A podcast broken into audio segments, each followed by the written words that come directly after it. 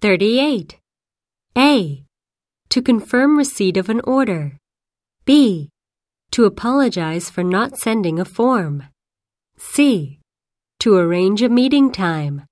D. To inform her of a delay. 39. A. On April 16th.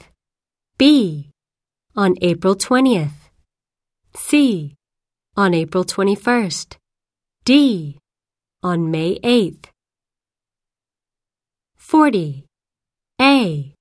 Check a website. B. Change a schedule.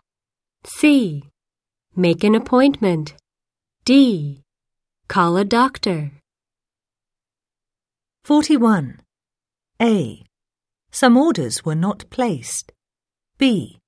A delivery from India was late. C. A package has not arrived yet. D.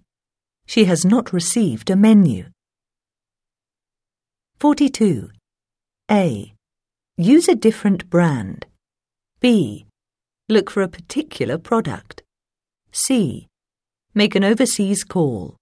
D. Change a list of options. 43. A. Deliver some boxes.